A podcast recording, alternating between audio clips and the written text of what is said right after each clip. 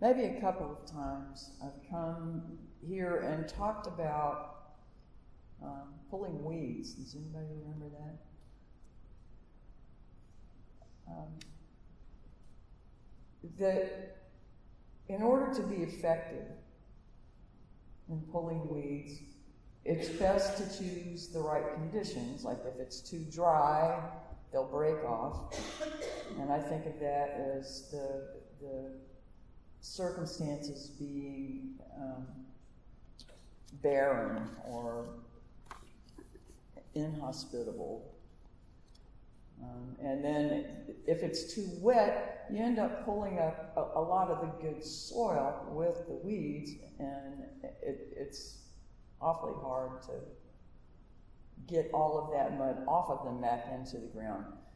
Um, but you also have to use just the right touch if you're pulling them by hand. I mean, you can till things and maybe get a lot of stuff out. But when you're when you're doing things uh, manually, when you're pulling a weed, and if you've done it before, I know you know this, you have to sense when it's ready to let go.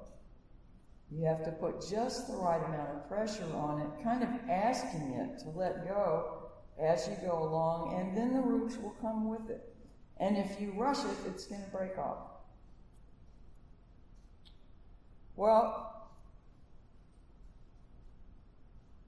I was in a meeting the other day, and someone had taken a garden metaphor about weeds and just built all kinds of analogies to the weeds, and you know it's real easy for me to add to that. Um, and when I think of justice, I think of uh, you know trying to make conditions most conducive to justice. Um, how to behave in unjust circumstances requires of us that we have done an awful lot of gardening on our own ahead of time. Um, personal gardening and, and, and maybe community uh, tending.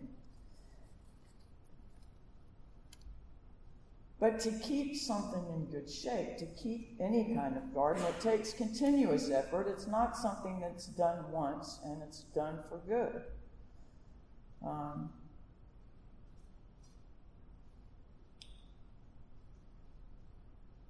and to have a just community requires continuous tending by all of its members. Now, th- there are ways that we can uh, accommodate or make up for maybe people who aren't capable of being there yet. But the essence of growth is always a willingness to change and an unremitting willingness to shoulder whatever responsibilities go with achieving that change. Personally, my change. Every action, every choice, every word is either moving toward love and compassion, unity, creativity, and beauty, or toward fear and separation and animosity and exclusion and destruction.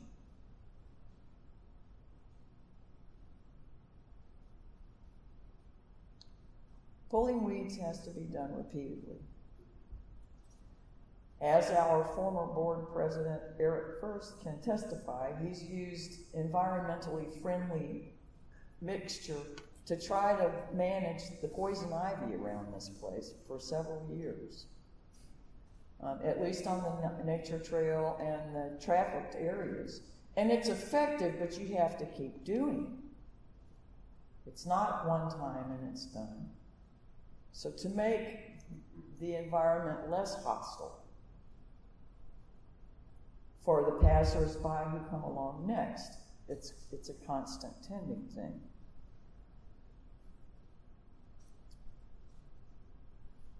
In the literature that I that I've been reading and, and things that get posted by other Unitarian ministers, I see Unitarians, eh, eh, Unitarian Universalists, as a culture being accused of giving up too easily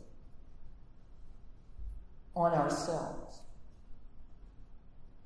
It's easy for us to want to tend somebody else's garden. But because, because so much of this tradition was rooted along the way on um, self realization and individuality, the work that we are being called to now asks us to not to be asks us to be willing to give up some of that individuality and some of that uh, privilege and um, self gratification for the sake of others' needs. The things that we might like to have, but don't absolutely have to have, in order to help other people with the things that they absolutely have to have. It's not comfortable. And it's done consistently. Forced gardening doesn't work. You can try to plant things where they won't grow um, exotic plants in immoderate, in temperate climates, uh, things that require sandy soil and red clay. Mean, you have to you have to recognize the conditions. I mean, what kind of force or power will we have to affect change in a large measure if we're trying to accomplish things that that can't be done where where we're trying to plant. Um, if this battle of justice is about uh, is if the outcome is about who has the most money, we lose. If the battle is about weapons,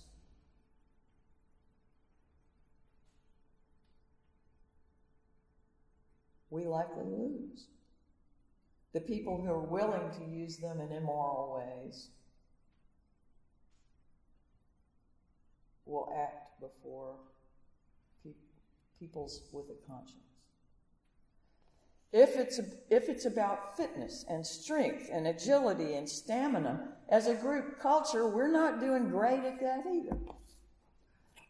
But so the way that we even though we get better at it all the time.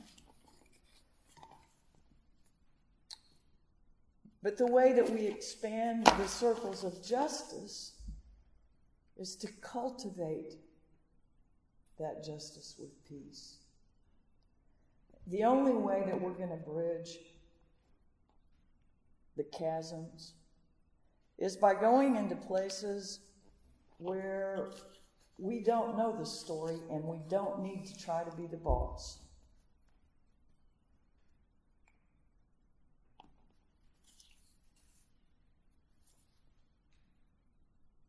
It's hard for us to let people lead when we don't agree with how they think.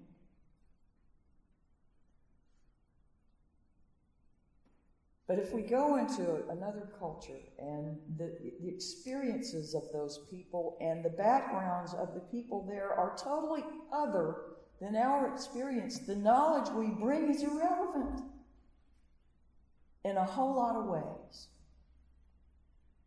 Now, there are certainly ideals that we can hold as our true north and be guided by, our principles but to believe that we are the saviors, that we are the only ones with answers, or that our way is always best is going to work against building bigger circles. It's going to work against us, and we're going to be trying to plant weeds in soil where they don't plant in soil where the plants we're trying to plant don't belong.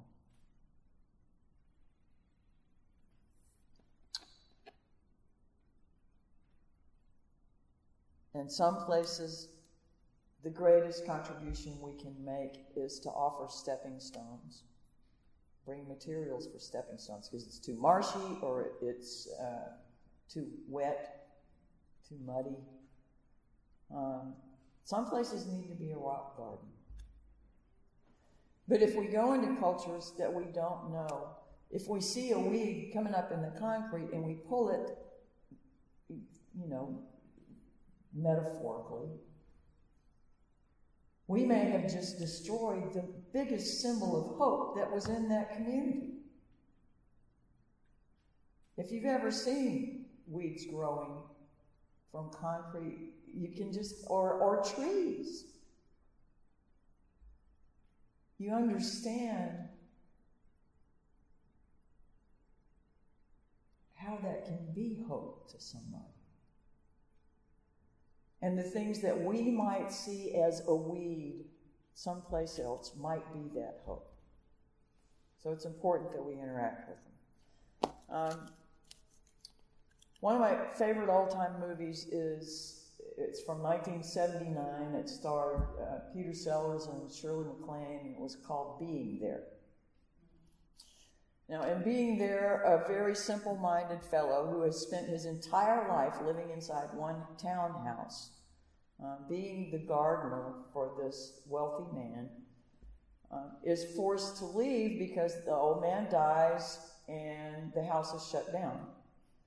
So, for the first time ever, he's going out into the world and he's dressed in really nice clothing, but it doesn't quite fit him. So, you get the impression that he's well off, but something's just amiss.